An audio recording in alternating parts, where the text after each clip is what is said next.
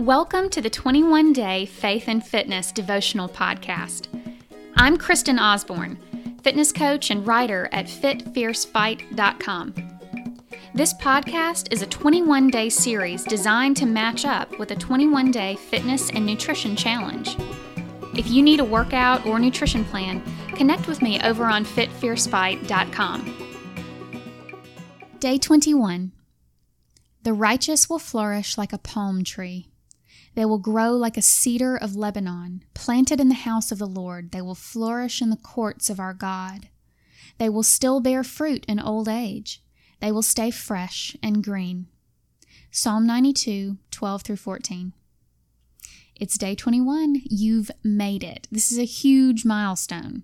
For the past 21 days, we've struggled together, physically and spiritually, as we've grown in strength and spirit. Each one of us has had a different journey with different personal obstacles. Each one of us has come to a different destination along this path. But what is the same is that we are not at the end of our journey. None of us. Life is a journey. When we stop, things don't go right. Pope Francis said that. God created us as these beautiful, growing creatures. Even though we stop getting larger physically when we reach adulthood, our growth is not over. Our bodies can continue changing and growing in strength as long as we're willing to put in the effort. Our minds and our hearts are the same. We can continue learning and growing in our knowledge until He calls us home. There is no reason to stop this journey of growth, and God certainly doesn't want us to. We are meant to be active, to be fully alive, to be constantly gaining in wisdom and knowledge. We are meant to bear His fruit, no matter what our age. Make your plans now. How are you going to continue your journey? What's your next step?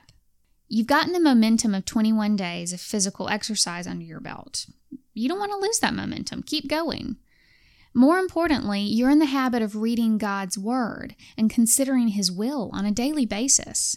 You've started a beautiful conversation that He doesn't want to stop. Find your next devotional series, something that meets your needs in your life today. Keep the lines of communication and prayer open. So then, just as you received Christ Jesus as Lord, continue to live your lives in Him, rooted and built up in Him strengthened in the faith as you were taught, and overflowing with thankfulness. Colossians 2, verse 8. I'm overflowing with thankfulness that you have spent the past 21 days with me. Thank you so much. Don't forget to leave a review.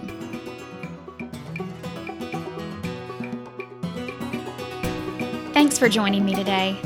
Feel free to share this and leave a review in iTunes. If you want these devotionals in your own ebook, you can find it on Amazon. For more inspiration, fitness tips, and healthy recipes, come on over to fitfiercefight.com.